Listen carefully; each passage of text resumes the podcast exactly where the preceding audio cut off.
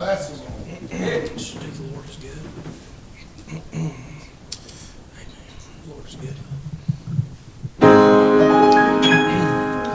The Lord is good. His mercy endureth forever and ever to all generations. So I will stand up and sing praise, hallelujah, for I know the Lord is good.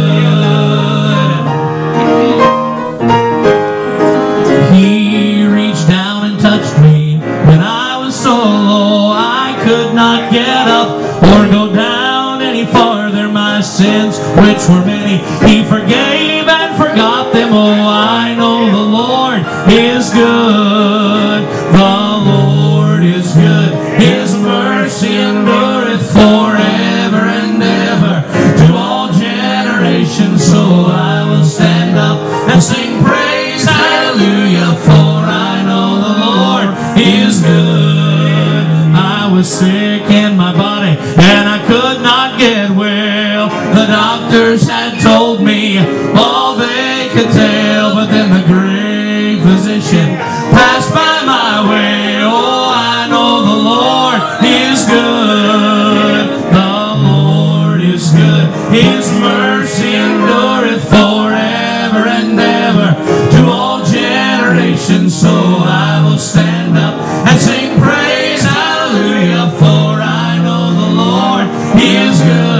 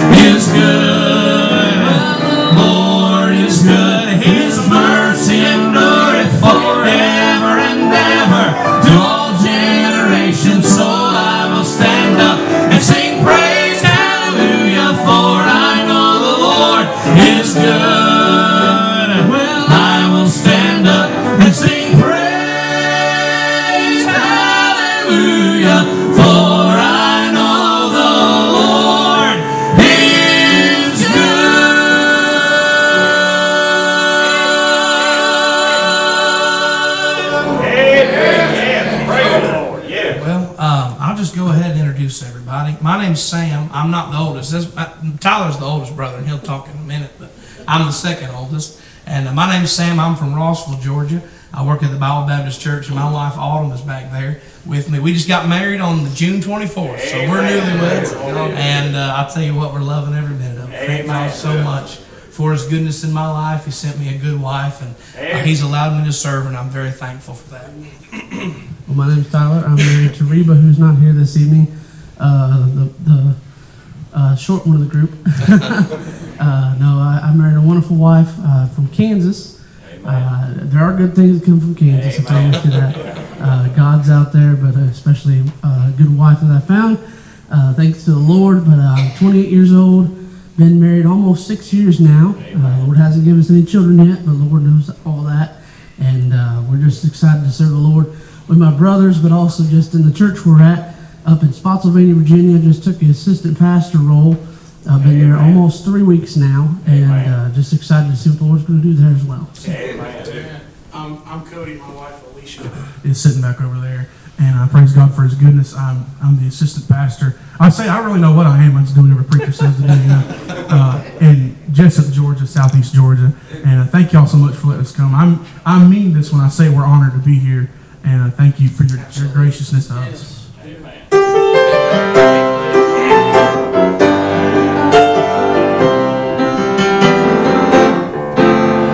Lord, you deceived me. Oh, Lord, you've done me wrong. I've been out here preaching faithfully. Seems you've left me all alone. So I said, I'll not speak or mention your name at all. Your word is like a fire burning in my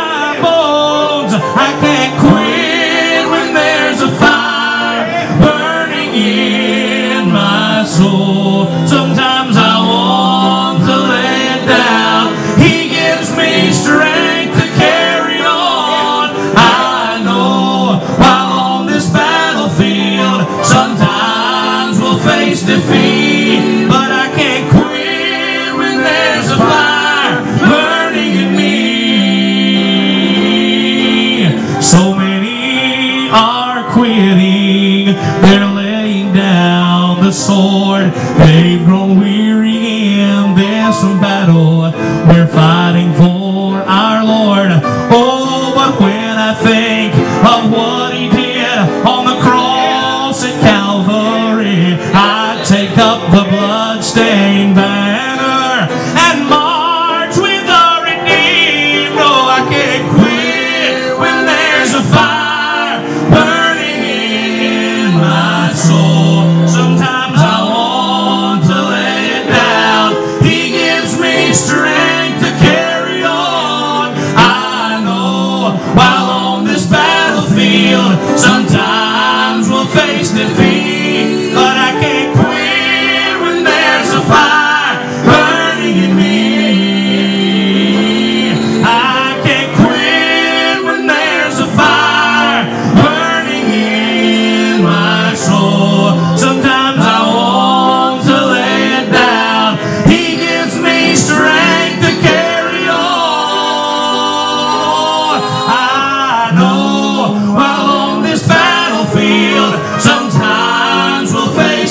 Bye.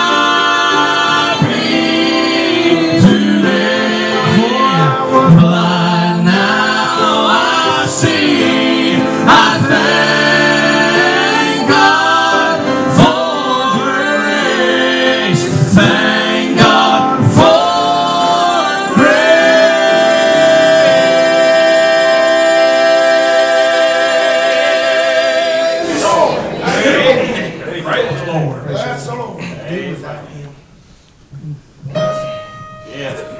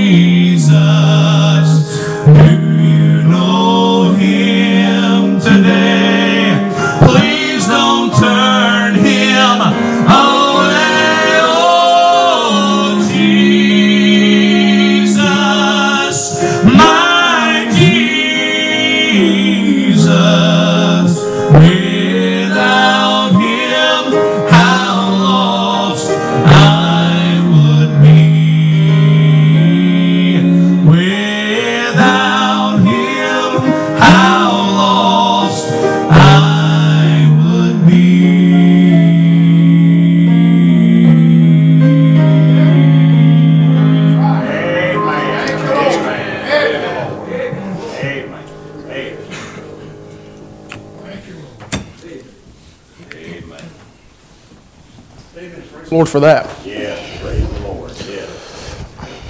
I thank God for Jesus tonight, don't you? Amen. Well, I want to say thank you again, Pastor. Thank you for the opportunity to be here. Thank you, church, for putting up with us for these 3 days. We have been looking forward to this meeting, and I really mean that. We really have, and I'm so excited to be here, and I'm honored for the opportunity to preach. I thank God for the call in my life He put to preach, and I love preaching. I heard somebody say one time there's two kinds of preaching that make you want to preach: good preaching and bad preaching. And I'll tell you what, I'm ready to preach. So if you turn your Bibles to Proverbs chapter 24, please. Thank you for your goodness to us. I mean, good grief. We rolled into town this afternoon, and I feel like y'all treated us like royalty already. And thank you so much for your goodness to us. Pray for us if you would. We just want to be a blessing. And I'll tell you what. I told my wife this afternoon driving up.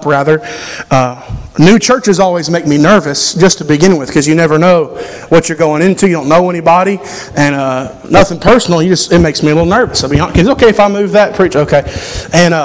You know, then when we sing at a new church, that makes me more nervous because we're singing. I don't want to mess the service up. And then when you're preaching at a new church, that's even more so. And then when you're starting a revival meeting preaching at a new church, that just multiplies it. And so I'm as nervous as I don't know what, but I'm nervous. And so pray for me tonight. We want to be a blessing. We get in here this afternoon, your pastor's telling us everything that's going on here at the church and how God's blessing. And that just adds fuel to the fire. I'm ready to go home. I'm already ready to go home and get busy hearing what God's doing here. And what a blessing that is. Preacher, do you normally stand when you read your text, or do you... Whatever you want. Okay, you can remain seated. That's okay. We're reading Proverbs chapter 24, beginning in verse number 30, with the Lord's help. The Bible says, I went by the field of the slothful, and by the vineyard of the man void of understanding. And lo, it was all grown over with thorns, and nettles had covered the face thereof. And the stone wall thereof was broken down. Then I saw, and considered it well. I looked upon it, and received instruction. Yet a little sleep, a little slumber, a little folding of the hands to sleep. So shall thy poverty come as one that traveleth, and thy want as an armed man. With the Lord's help tonight, I want to preach for a little while on a sermon from the slothful. And pray with me. Let's pray together. And please don't just listen to me pray. Would you please pray with me and ask God to help me? I don't want to say anything that would hinder anything. I want to be a help to you. And the Lord spoke to my heart a while back earlier this year from this passage. And I just want to preach to you what the Holy Ghost preached to me, if that's okay. And pray with me. Let's ask God to help us. Father, we thank you for the honor it is to be in your house. And Lord, I love church. I do. And I'm so thankful you let us be in church as much as we get to be. And Lord, I'm thankful to be at Friendship Baptist Church tonight in Myrtle Beach. And God, I realize I have nothing to offer these people tonight. I am worth nothing. And Lord, I need your help tonight. Lord, I'm calling on you to help me to speak to these people the message that you laid on my heart. And Lord, I know that I can't do anything, but I serve the God that can do anything. And I pray that tonight you'd get glory from this message. May you help your people. And Lord, this week we pray, God, would you just give us what you know we need. And I'm so thankful we serve a God that knows what we need better than even we know what we need. And this week, God, would you be pleased with everything that's said and done, and give Pastor Gordon wisdom as he directs the meeting and this church. Lord, bless us, we pray. Help me as I preach to only say what you want me to say. In Jesus' name I pray. Amen. I've been told through my life, and I'm only 23, I'm not in a very long life yet, but I was raised pretty well. I believe you couldn't have had better parents than I had. I praise God for that. But I was taught that you learn from the mistakes of others. And that's why middle children like me are so perfect. We look at our older siblings and we learn from their mistakes. I shouldn't have said that because they get to preach the next two nights. But we'll see what happens there. I'm just kidding. But on a serious note, there really is nothing wrong with looking at the mistakes of others and taking wisdom from that and learning something from someone else's failure, just as long as we do it in the right spirit, right? I don't want to be critical of anybody, and I don't want to say, oh, look what they did, because always remember what Paul said, by the grace of God, there go I. I remember hearing a story about Adolf Hitler's right-hand man. In World War II, he was the man that was responsible for concocting all the ways they would murder people and slay innocent millions. And after the war was over, he was being tried for his war crimes. And I remember a man that had survived the Holocaust was sitting on the witness stand. And he looked at that man's eyes and he said he just felt nothing but a sense of evil. And he couldn't hardly speak. And so the lawyer asked him, What's going on? And he said, I realized looking at that man this afternoon that he's just a man. This man was known, he was so fierce that this man, people standing in line in those concentration camps would literally pass out just from him looking into their eye, because he had the power of life and death in his hand. And the man that survived all those years saw him sitting there that day and said, he's nothing but a man. And the lawyer said, sir, are you saying that any one of us could have been this man? He said, that's exactly what I'm saying. Any one of us could mess up our life just like the drunk on the street. By the way, just because we're saved by grace doesn't make us any better than anybody else. So we can learn from the mistakes of others just so long as I do it in the right spirit. And always remember this. I will never learn from the mistakes of others until I first learn from my own mistakes. Learn from mistakes. In fact, I'd say it's wise to take counsel from others' failures and mistakes, from others' lives, and watching others make good and even bad decisions. We can get wisdom and counsel from that. The goal of the message is to do just that. In fact, it's found in the text. Verse 32 says, then I saw and considered it well. I looked upon it and received instruction. And really that's what I want to do tonight. I want to look at this man and learn some things from his life that I hope will be a help and blessing to us in 2023. I want to learn from his mistakes lest we do the same thing that he did. The men that I read after all seem to agree that the man we read of in verse number 30 through verse number 34 is one man. He's described in two ways in verse 30. He's described as slothful, and he's described of a man void of understanding.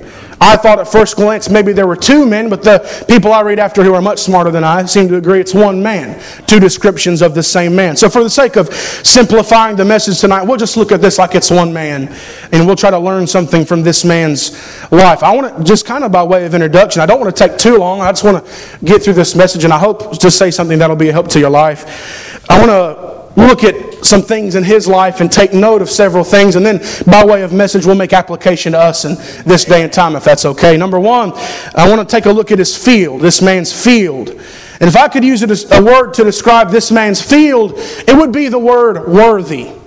It was a worthy field. I'm going to give you a couple things about this field. First of all, this field was priceless. Now, we read in Scripture and we find, our text does not say for sure, but by reading other Scripture around this same time frame and in Jewish history and hearing about tradition and what we learn from Scripture, it's not far-fetched to think and believe that this man's field, his vineyard, has been given to him. He didn't work to buy this field, and it was given to him. And that, if you look through Scripture, that's a common occurrence. That's why the kinsman redeemer comes into play several times, and there in the book of Ruth it's the same kind of issue, because fields and vineyards are passed down from generation to generation. Let me say, that was custom, and you cannot put a price tag on something that has been handed down from the generation.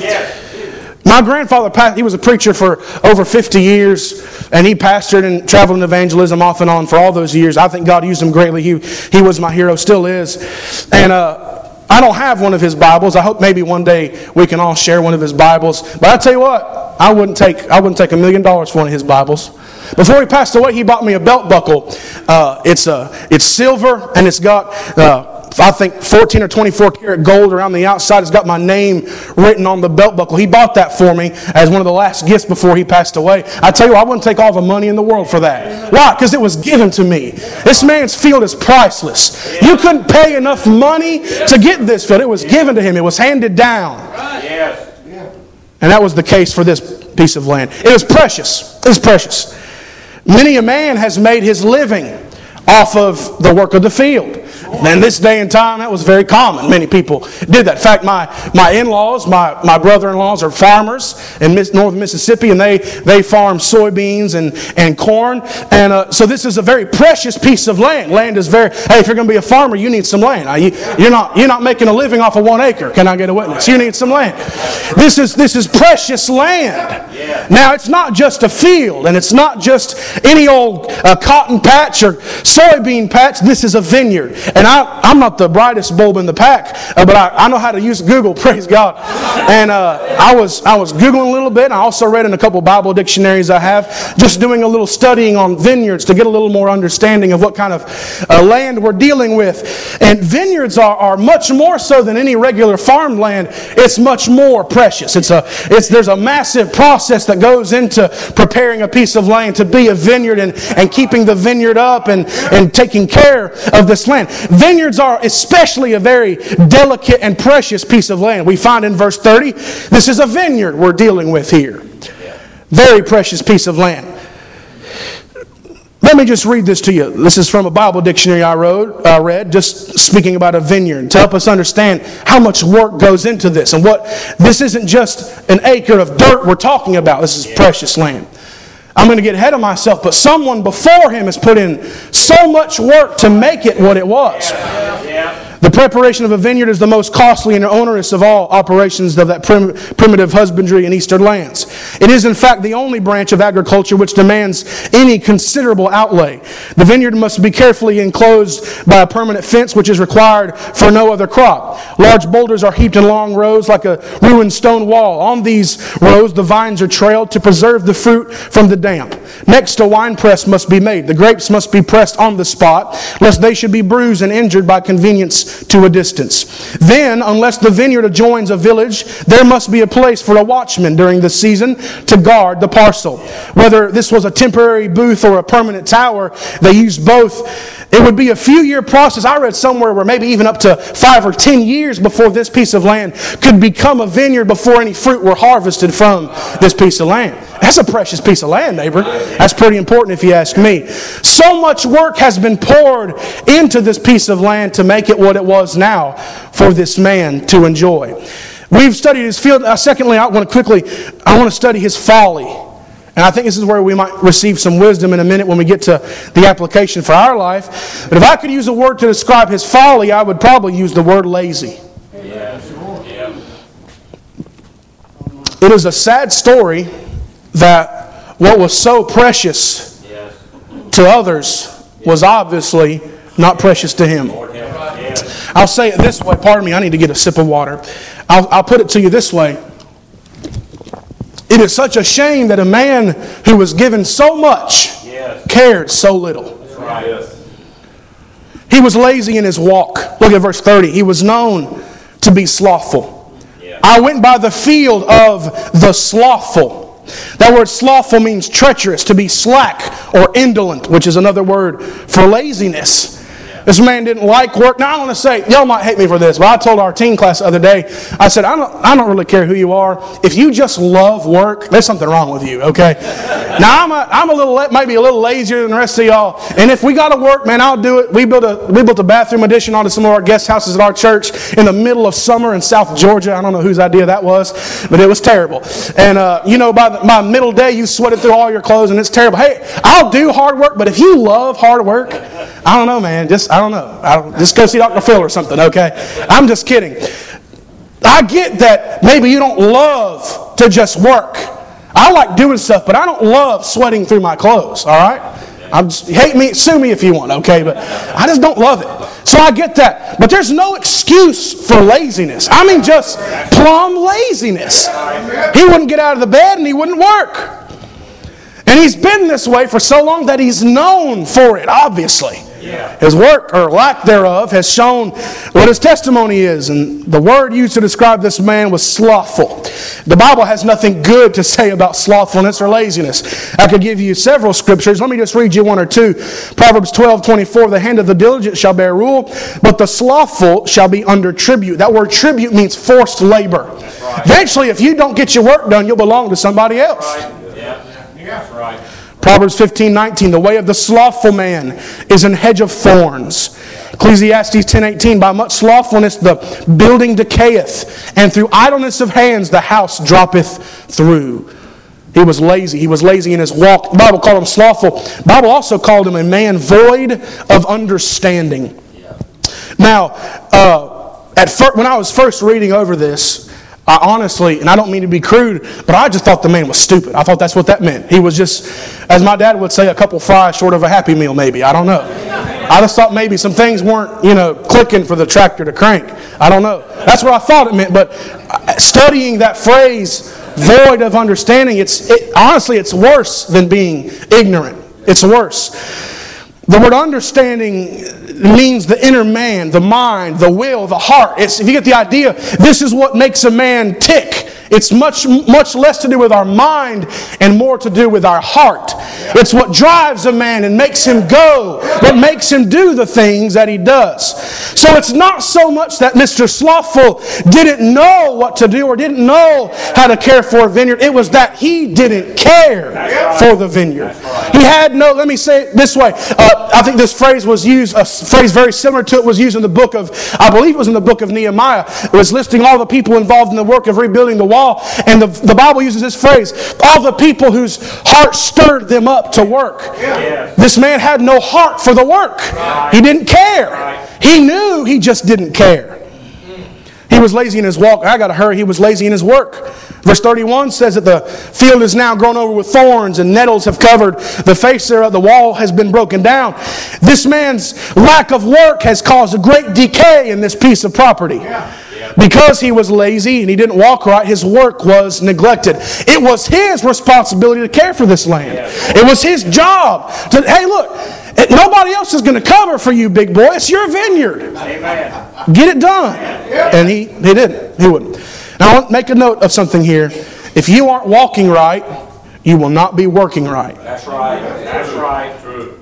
Yes. This man's heart has shown itself in his character, or again, lack thereof. Thorns in the Word of God it's an almost insurmountable object. I'm reading through the book of Ezekiel right now, and I've been in that portion of Scripture, and I'm not a great reader, so it takes a lot of lot of focus to understand what's going on in those books and Jeremiah and things. And in those books there, the major prophets, one phrase that's used, not a whole lot, but it's used some, to describe a nation that has gone under or a people that is in ruin. You talk about them being grown over with thorns, taken over by thorns. It's a picture or a figure of desolation. Something has been neglected so long that it's ruined. It'll never be the same again. And you could think of instances of things like that that you've seen, I can as well. Nettles have the idea of stinging. It's a stinging plant, a burning plant. This is a plant that inflames. It causes much pain and discomfort. Down in South Georgia where Alicia and I live, we're about 2 hours straight north of Jacksonville, Florida. We are way, way down there. It's probably about the armpit of America. And it's just... Down there where we live, there are these things called sand burrs, and they're from the devils where they are. And you can't walk in your lawn barefoot in South Georgia because you will get stinging nettles on your feet. And I made the mistake of doing that when I first moved there. I've never done it again. I got some of those nettles, those sand burrs stuck in my feet, and it hurts. It hurts worse pulling them out than it does when they go in. They sting and they burn. A lady in our church, they have alpacas at their home. They raise alpacas and goats, and they're probably like the Beverly Hillbillies. They got it going on, man. And she told me after I preached this message at our church that they had just had to mow down an entire field of stinging nettles because it was hurting their animals. They were allergic to them and causing them issues.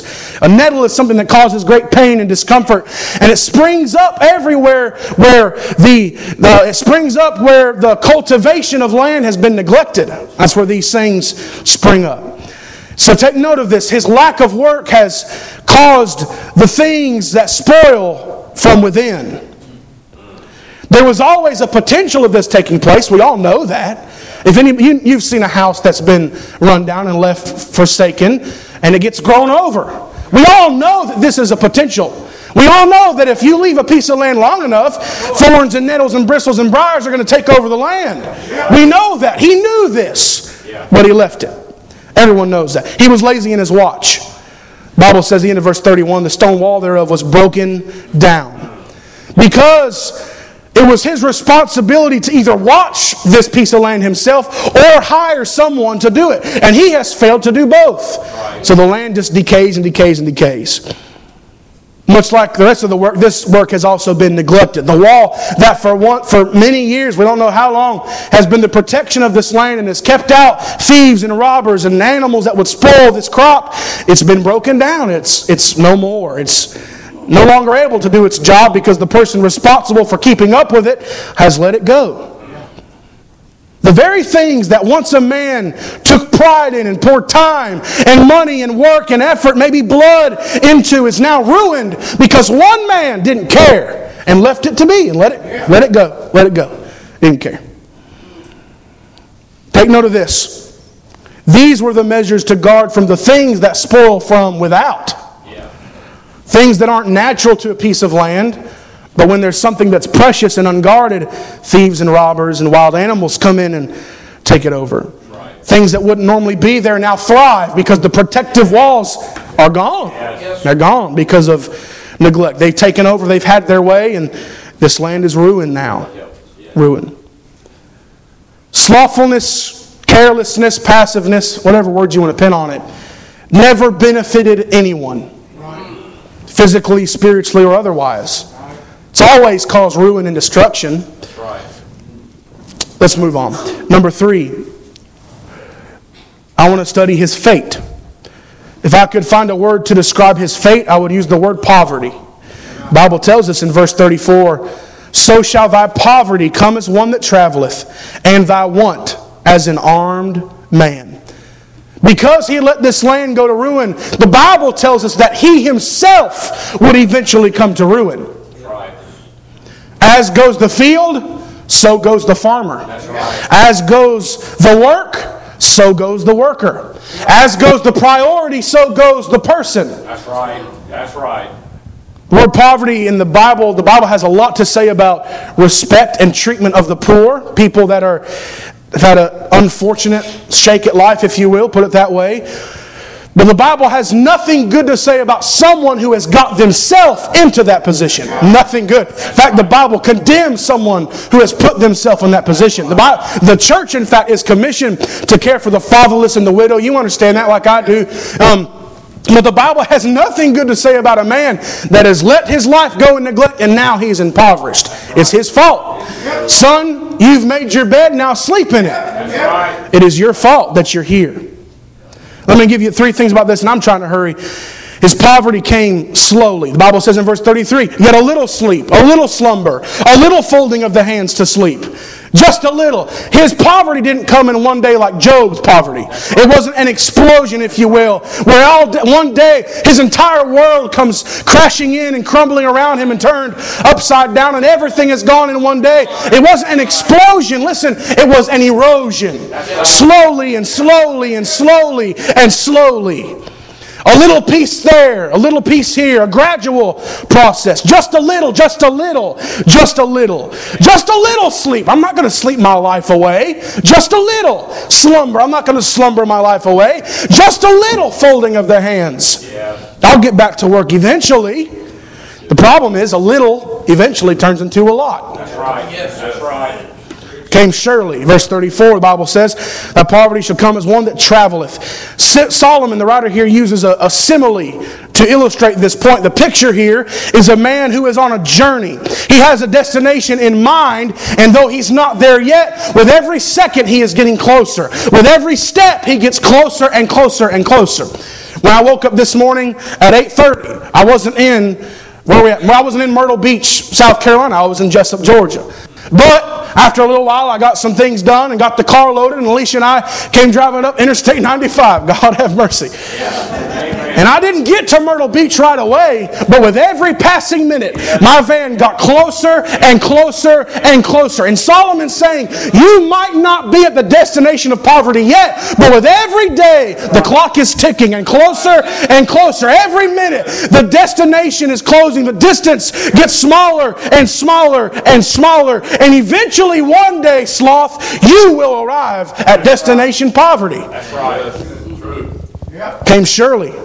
You'll get there. You keep going that direction. Eventually, you'll get there. That's right. Amen. It came strongly. He uses another simile at the end of the verse 34. And thy want as an armed man.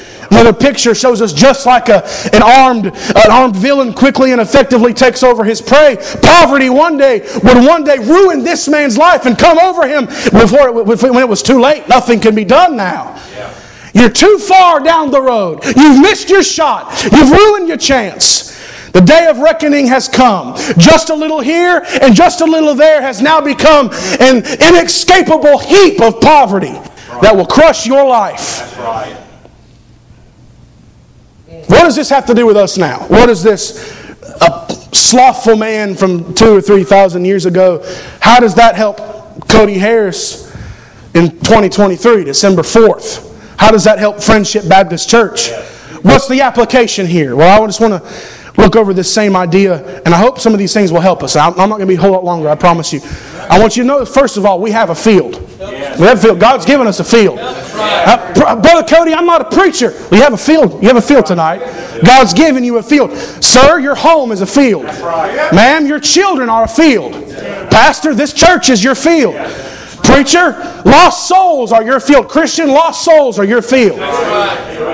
Friendship Baptist Church, Myrtle Beach, South Carolina is your field. That's right. For my church, it's Jessup, Georgia. For my brother Tyler's church, it's Spotsylvania, Virginia. For my brother Sam, it's Rossville, Georgia, and their church. We all have a field. That's right. That's right. Your relationship with your spouse is a field. That's right. The doctrine for which we stand, by the way, that's why we're independent, fundamental Baptists. That's a field that God has given us.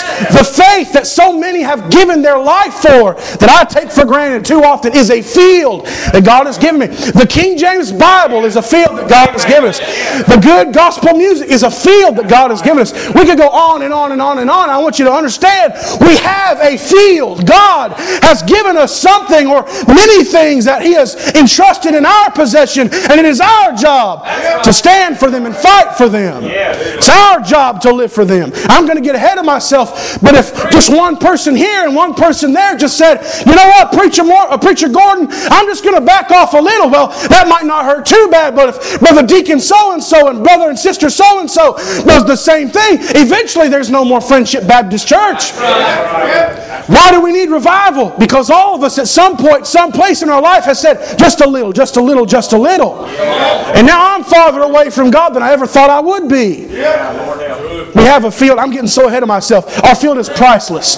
The things that God has given us, now maybe you've had to fight for some of them, but most of the things in our life, especially as Americans, we're so blessed. And I think we're probably to the point where we're maybe a little spoiled too, maybe. I don't know. But we've been so blessed by God, and God has given us so many things. We didn't pay for them. We didn't work for them. Our Heavenly Father has bestowed them on our life. He's entrusted them to our care. And you can't put a price tag on that. Amen. You might not be the biggest church in South Carolina, but listen to me, you can't put a price tag on this church right here. You can't.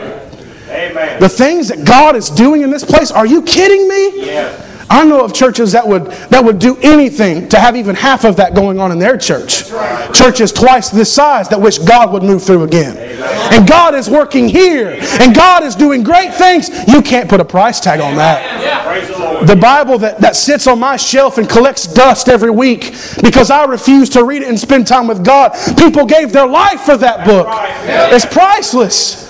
The family, the children that God has given you. Yes. The grandchildren that God has given you, example after example comes to mind. You can't put a price tag on it. It's been given to you. Divine blessings, a gift from Almighty God. They're not just priceless, they're precious, aren't they? Yeah. Precious things. We didn't pay for these things, but don't make the mistake. Don't miss it. A price was paid for these things. Maybe I didn't have to pay it, but somebody else did. Right. I didn't purchase my redemption, but Jesus Christ did. Yeah. I didn't burn at the stake for this book, praise God, but somebody did. Yeah. I didn't spend hours in here building this building and reaching souls and paying for buses, but somebody has. Yeah. So who's going to stand for it now? Yeah. Somebody has to. Yeah. They're precious things, aren't they? Yeah. Precious things. Yeah. Man, God help, I want to give example after example. All these things, I hope things are coming to your mind that God has blessed you with. You can't put a price tag on them. They're precious things. I wouldn't sell them for all the money in the world. Precious things. Somebody died so that we could be sitting here on a Monday night. Somebody paid a mighty price so that we can have a Bible, a church, a godly family. These things are precious. Don't take them for granted. Don't take them for granted. Please don't ever take them for granted. We have a field, number two. Just like the slothful man, there is a constant danger of folly. There's always a danger of folly. We understand this is always, there's always the propensity for this. There's always a chance for the same thing to happen in our life. I'm not a math major whatsoever, okay? But I'm smart enough to know if you follow the same formula, you're going to get the same result every time. So we know there is always a danger of folly. Don't miss that. We better never forget, and we better never take our mind off the fact that there is still a roaring lion seeking whom he may devour. He still is today. He's still looking. He's still looking. There's a danger of folly in our walk. Isn't it so easy to become slothful? Man, it is so easy. I hope I'm not the only one. It's so easy to just say, you know what, I'll read my Bible tomorrow, or I won't read as many chapters, or I'll just slack off in prayer, or I'll do that. Just a little. It's so easy to get lazy. The thing that scares me is that you can get lazy and not even realize it until a massive problem has resulted of my laziness. It's easy to get slothful.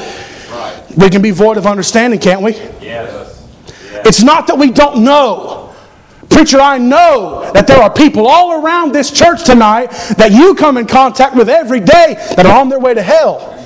There's people that I meet in Jessup, Georgia every day that I speak with or see driving down the road, and I don't even take account that they're there really. It seems like they're just an extra person in the story of my life. But that's a soul for which Christ died.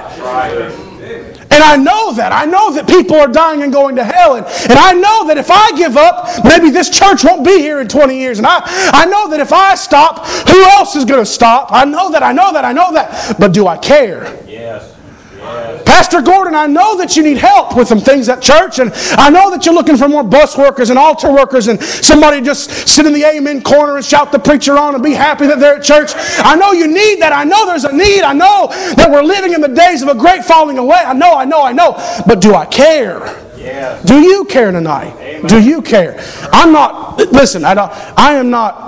accusing you of anything. I don't even really know you, and I mean that with respect. I am honored to even be here tonight. I promise you, just speaking with your pastor for about an hour, maybe earlier this afternoon, we hit it off, and God, I think, has knit our hearts together. I praise God for that. I don't even know the state of your heart, but I know how I can be, and I want to ask you tonight, do you care? I'm not asking if the deacons of this church care. I'm not asking if Pastor Gordon cares. I'm not asking if President Biden cares or if Donald Trump cares. I'm asking, do you care? Do you care? We get lazy in our walk. We get lazy in our work. Yeah. So often we back off, don't we? We back off. And there's so much that needs to be done, and sometimes that can be discouraging because there's just so much. Yeah. And it's great to have a vision, but if we're not careful, sometimes it's like, Lord, I can't climb that mountain. Yeah. We can't do it. We can't take it. And so it's easy when you're up against a seemingly insurmountable object to just say, I don't know. Maybe I'll take a different road. Maybe I'll back off a little bit. It's so easy to get lazy in our work. And I want to remind you, if you're not walking right, if I'm not walking right, we will not be working right. That's right. Everything in our life starts in the walk of our heart, the walk of our life. That's why the writer of Proverbs says, keep thy heart with all diligence, for out of it are the issues of life. That's right. It starts with the walk. It affects or infects our work. I'll tell you something that burdens my heart. It burdens my heart to no end. My generation, the younger crowd, and not just my generation of age, but this generation of Christianity in general, we have a generation of lazy Christians. I'm not preaching at you. I'm preaching about Christendom as a whole. We've got lazy Christians sitting in the pews. And Lord have mercy on us, but I think some pulpits have gotten lazy too.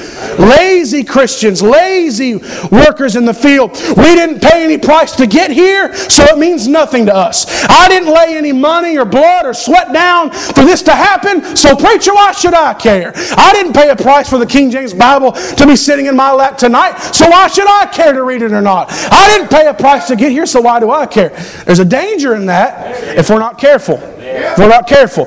We see no need at times to work for it or to care for it. And I'm telling you, our churches are getting grown over. That's right. They're getting grown over. That's right. We were talking about that this afternoon, Pastor. So many churches, some that even used to stand for right. And I could probably name ministries that all of us would know that at once stood for truth, and now if they even exist, they're nothing what they were. Or they've changed and went a different progressive route. They're not what they used to be because we're slacking off on the work. That's right. On the work. That's right. Thorns are closing in. An insurmountable object. Figure of desolation. Sometime read the major prophets. And I'm telling you this, even today as I was driving down the road, the Lord hit my heart. I'm reading a book that a preacher wrote.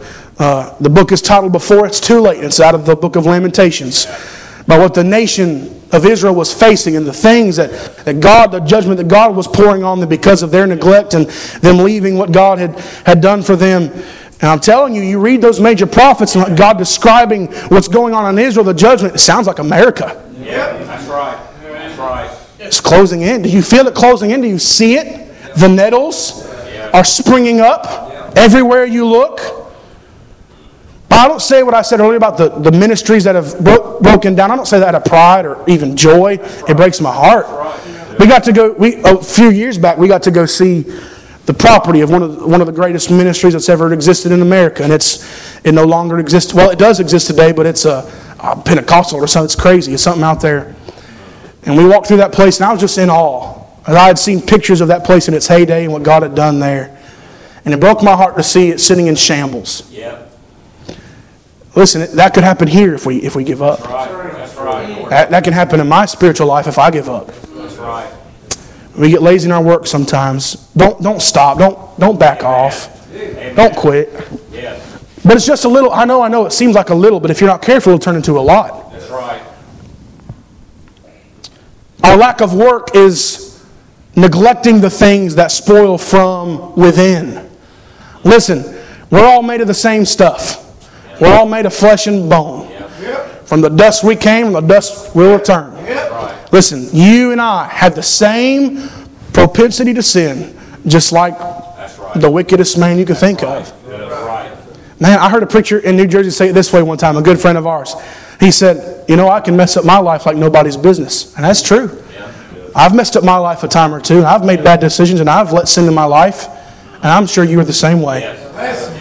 We know it can happen, and I know that it's a possibility, but do I care enough to stand for the integrity of my spiritual life so that God can use me in whatever way He wants?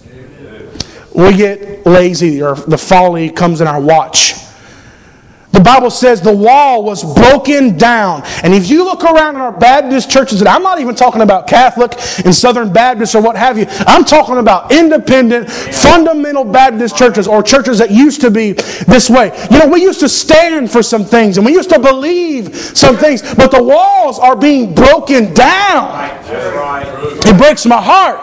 We used to stand for some things and against other things. There used to be watchtowers and watchmen and definite lines in the sand that I'm not going to cross or give up by the grace of God. And we used to shout to that and praise God, but now it seems it's changed. And there used to be people who really cared what happened in our churches and really wanted to have godly, holy homes and lives and families. We really wanted to please God and raise godly children to serve God first. And now we're chasing a dollar, and we're chasing numbers, and we're chasing everything. The walls are being broken down. Some of them have been torn down from without, but I submit to you, some of them have been torn down from within. Yes. The walls are being broken down, and you better believe there'll be a price to pay if we kept letting the walls get broken down. That's right.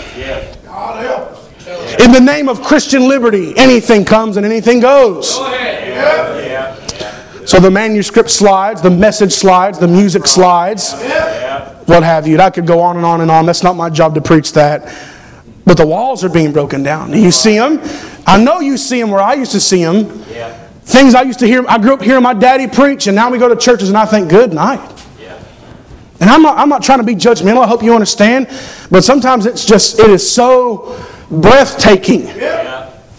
And awe-inspiring of how far we've come in some areas. That's right. And I'll be the first to admit that I look at my life sometimes and I think, man, if I could walk with God like I did when I was 17, that'd be good.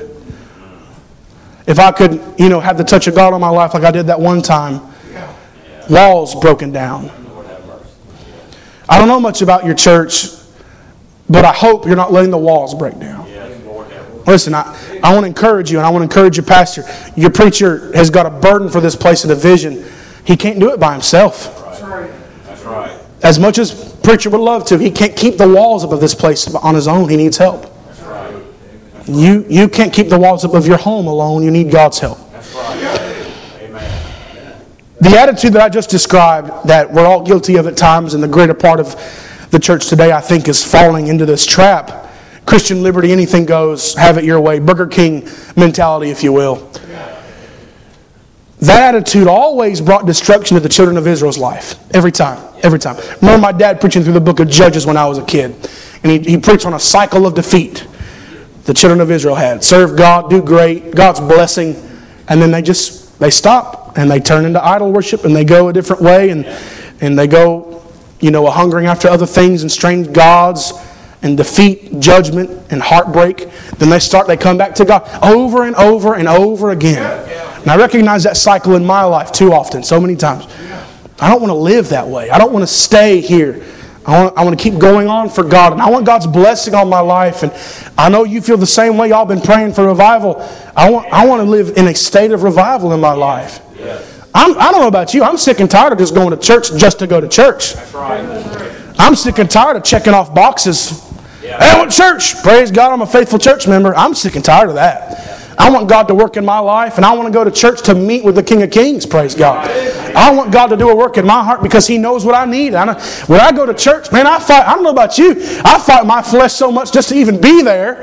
I don't just want to come in there, plop on a pew, and then grin and bear it. Man, if it's going to be that way, I'll just stop going to church. I want God to meet with me, and I want to hear from heaven. I want to see the Spirit of God make a difference in my life and the life of others. I want to see souls saved and lives changed. I know you feel the same way. It's evident because God's doing that here. Praise God. What a blessing that is. I got to move on, but it'll bring destruction in our life if we don't watch it, if we don't do something about it. Again, I want to remind you, we know that though. We've heard it preached. We know that. I know that the Word of God is preached from this pulpit. I know that. So we know these things. But I want to ask you, do you care? Do you care enough to do something about it? Do you care enough to live for God? Man, I got to move on, preacher. I just read a book a few months ago called A Letter to the American Church.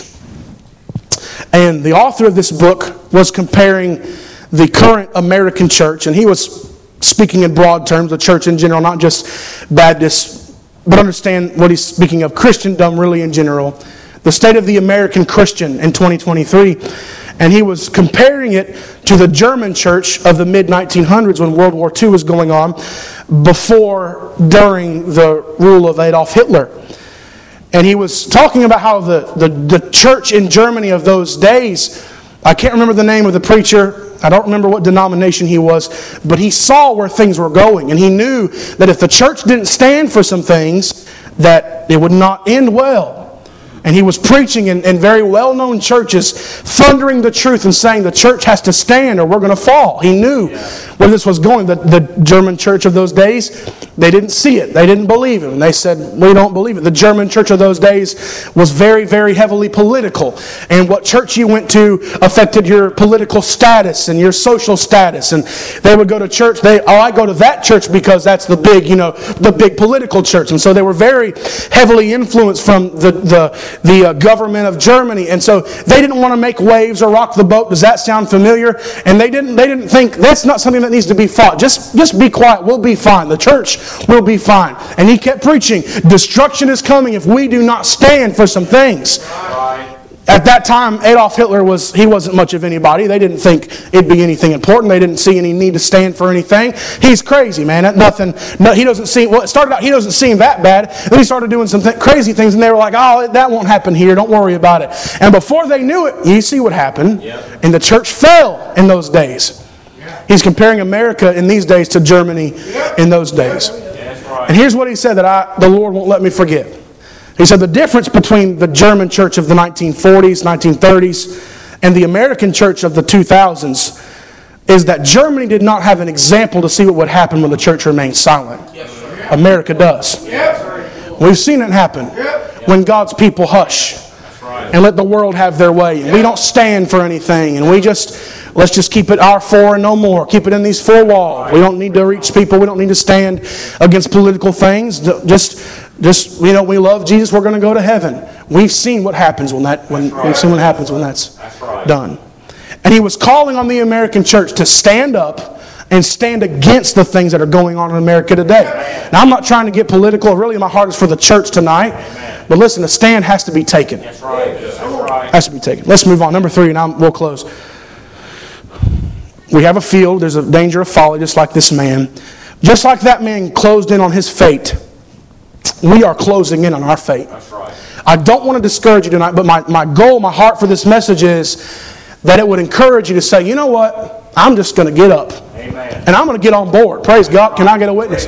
I'm going to get on fire. Preacher said, I like what you said this afternoon. Some people get a little more God on them. I like that. Get a little more God in my life. And I'm going to decide, you know what? I'm going to be a little bit more sold out. And I'm going to push on a little bit farther. And I'm going to keep on reading and keep on witnessing and keep on singing and keep on serving. I'm going to keep on. That's what I want to encourage you to do, so that God can bless your life and bless this church in a greater way, greater things. Yeah. By the way, man, I got to stay focused. That's God's will for your life. You know that greater joy and greater peace and greater things. That's what He wants for you. That's what He wants for me. Just as the poverty was the fate for this man, it will be the exact same ending for us if we follow the same formula. If we stop walking with God, like He's called us to walk, if we stop working for God like He's called us to work, if we stop watching on the things like we should be watching, then eventually ruin will be our despair. That will happen eventually. You're kidding yourself, and I'm kidding myself if I think that we can keep doing what we've been doing for these last 50 years and think that nothing's going to change. That's right. The fate comes slowly. Just a little. A little sleep, a little slumber, a little folding of the hands to sleep. I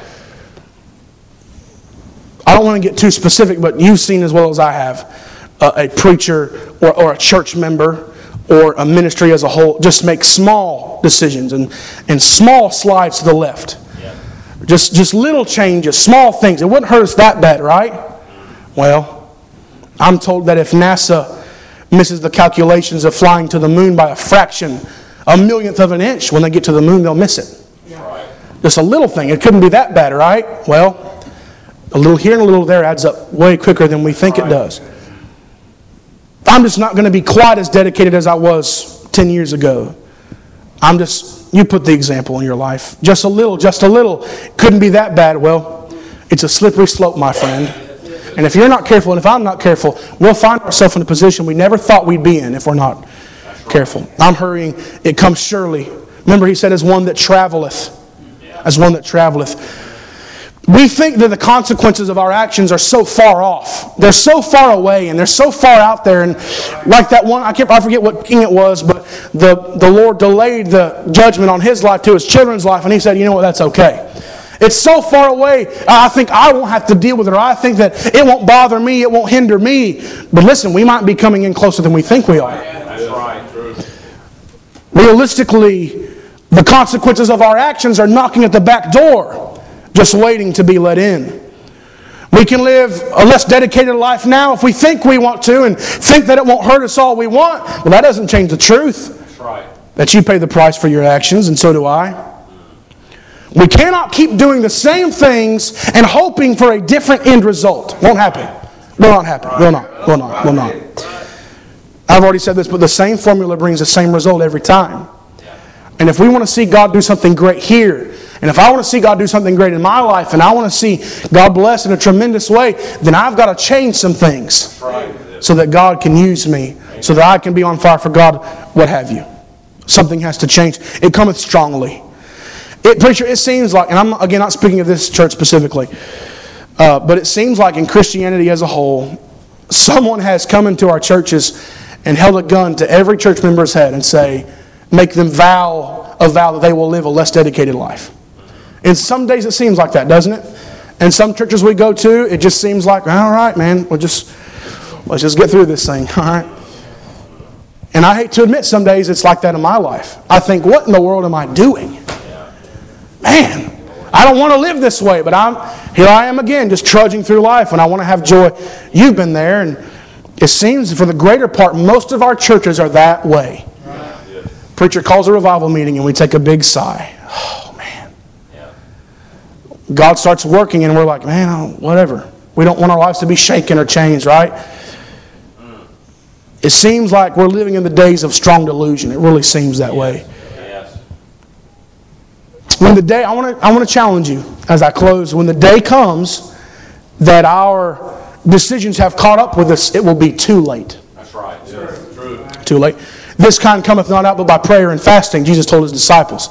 They couldn't start fasting and praying on the spot and then call the demon out. There was a process that should have been taking place before the need arose. And God is not an emergency button in my life. Oh God, we need help.